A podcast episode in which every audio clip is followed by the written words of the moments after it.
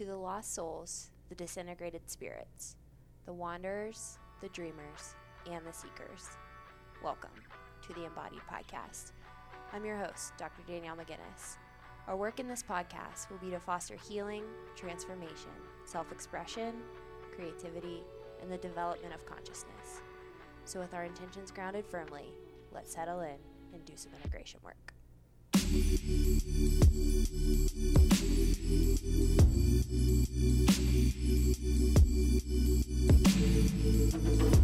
friends, happy Thursday and welcome back to another episode of the Embodied Podcast. If you guys are loving what you're hearing on the show, I would really appreciate it if you slid over to iTunes, dropped a five-star rating or a written review, and just let me know what you are loving about the show, what you want to hear more of, what you want to hear less of. Any and all feedback is welcome. That feedback gets the show organically into more ears and more souls across the world. So I am back from another mini hiatus. Um, so many lately. Um, but if you guys follow me on Instagram, I put a post about why I've been so M I A slash inconsistent on social media and on this podcast. I was actually finishing up the master's portion of my master's slash PhD in depth psychology. So for the past four weeks, I've been taking these PhD entrance exams. So it's been incredibly rigorous. I like all of my bandwidth had was going in that direction. And so I passed. Like, man, um, it's super exciting. And, you know, just have a couple weeks off and just chill a little bit. So anyway, that's why things have been so inconsistent on this podcast. Before I get into today's episode, I just wanted to let anybody out there know who's listening and isn't interested that my fiance and I are launching our sixth book club together. This time we are going to be doing The Soul's Code by James Hillman, which I'm super excited about. If you guys have listened to the podcast a lot, I refer to Hillman and his work a lot, and he takes a lot of non-traditional approaches to working around particular psychological ideas. For The Soul's Code in particular, he talks about the idea of destiny, fate, building character, and this idea of growing down as opposed to growing up. So he really takes a reversed look at the developmental approach, because the developmental approach to a lot of the way that we look at our psychological life can be rigid and, and create a lot of stagnant ideas. And so Hillman shakes that up in The Soul's Code. So if you're interested in joining us for this book club, as always, it's pay what you want. It's donation-based, so you get to choose the price. You can find all of the details in the link that I'll put in the show notes on the website. We don't provide the books. You'll have to get the book yourself, but there should be dates on the website of the times that we're going to be meeting. We usually meet on Sunday afternoons, um, once a month. So we start, our first meeting is on October thirtieth, so there's some time. But definitely secure your spot if you're, if you're looking to join the book club. So into today's content, what I wanted to talk about today is why trauma renegotiation and trauma healing is so confusing. And it was an idea that I was chatting with Rick about on one of our morning walks, because he asked, he asked me a question about trauma, because actually he's writing the narration for the documentary that we were involved in, The Dark Doc of Our Soul, um, talking about post-traumatic growth, how to move about this traumatic world. And I'll put a link in the show notes so you guys can check out the teaser to that, because it, it's going to be amazing. But Rick's writing the narration for the doc, which is amazing. But he was asking me a question about trauma, and we got into conversation, and I was really talking about how trauma renegotiation can be really confusing. And the way I described it to him is, imagine that you have this mirror that you're looking at, and this mirror reflects the true essence of you, you and your wholeness, and you're put together in the mirror, and there's not a distortion in the way that you see yourself. So your self-image is not yet distorted in any way. Well, trauma is inevitable. um, when we experience life. It can be a relational trauma. It can be a physical trauma. It can be an emotional trauma. It can be an inescapable attack. It can be so many things. It can be just the too muchness and unbearable experiences that we often encounter in our lives. And so anyway, when trauma happens, imagine that someone like holds a rock over top of that mirror and, and drops it. And so the mirror kind of shatters into different pieces. And not only does that distort the way that you see yourself, you might start to see yourself as broken or, again, distorted. You might not see yourself in the essence of you completely accurately. And but the most important thing why trauma is so confusing is because when that mirror breaks and those pieces go apart, that implies that there's space between the different parts of you. And this is called psychological splitting. And psychological splitting happens when there's this in, unbearable, immense amount of energy that is intolerable and is not able to be regulated by the psyche. And so the psyche splits, and that creates a fissure or a space or a void between those pieces.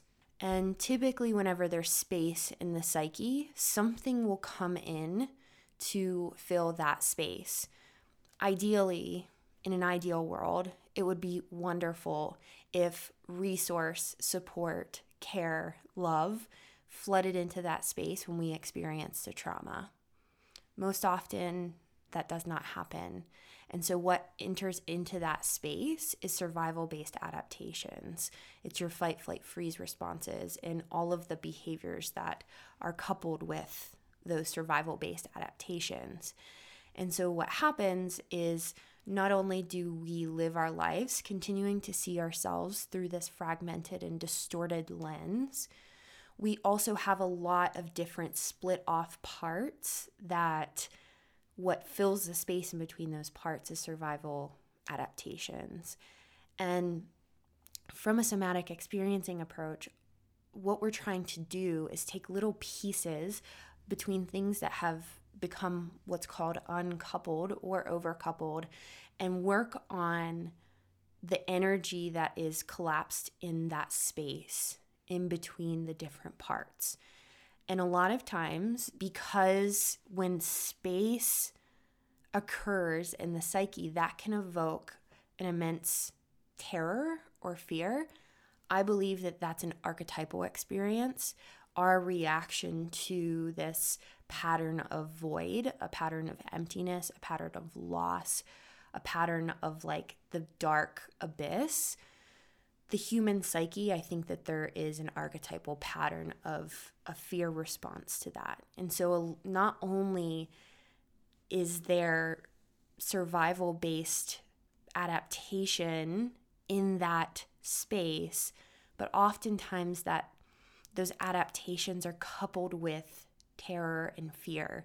And so really we're creating, we're trying to create this counter vortex of resource to balance out the fear of space and then go in and pull little pieces out of those spaces and allow those to release, and those pieces that were once fragmented start to come back together. The essence of you starts to come back together.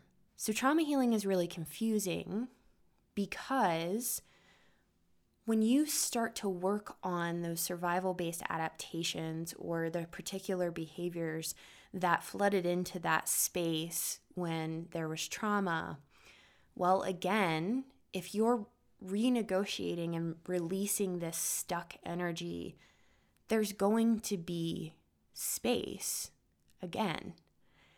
And this is why trauma healing is really, it's really important to go slow in trauma healing, because you don't, sometimes with cathartic releases and big releases of somatic survival energy, it creates, again, this kind of big space, and then your body, it's like, oh, that feels good for like a second or a day, and then that survival-based adaptation floods back into that space. And so this is why it's really important to go really slow and take a lot of small pieces because we're working with this survival-based adaptation, creating more space in the system, and then going back and creating resource around having that space. Because so many people are so scared of having more space and expansion in the psyche because it somatically is a reminder of that traumatic experience when there was space before. And that's why trauma is really confusing, because just because there's space and expansion now does not mean that the body is registering that space and expansion as positive, especially if space and expansion have been coupled with traumatic experiences, abandonment, neglect, abuse.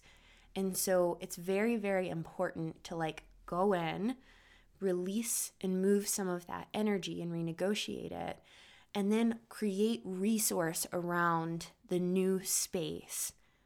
And then again, if you do that in a slow, titrated way, it helps those pieces that were split move closer together so that when you're releasing survival-based energy, you're not going back into that initial state of space.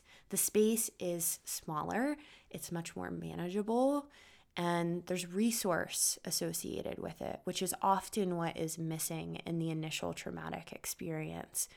And so anyway, I just think that that, that metaphor of, you know, like a mirror being shattered, and that's the essence of you, and then slowly putting those pieces back together. And it's not saying that you're going to go back to this original state of wholeness where your essence has no blemishes or scars or cracks. It's that you start to see the essence of yourself a little bit more accurately than that distorted, fragmented self-image that came about as a response to the traumatic experience. So I hope this made sense. I mean, these are my intuitive musings because I think in images. Another th- way you could look at this is like a puzzle. Like sometimes, you know, you start out in this world as like a put together puzzle. Everything, every piece is in the right way. And then something happens and the puzzle gets, the puzzle gets split apart. And your job is to go in there, ask questions, get curious, have support so that you can start to put those puzzle pieces back together. And again, this isn't going back to original wholeness where innocence and naivety of childish ways of orienting to that self-image.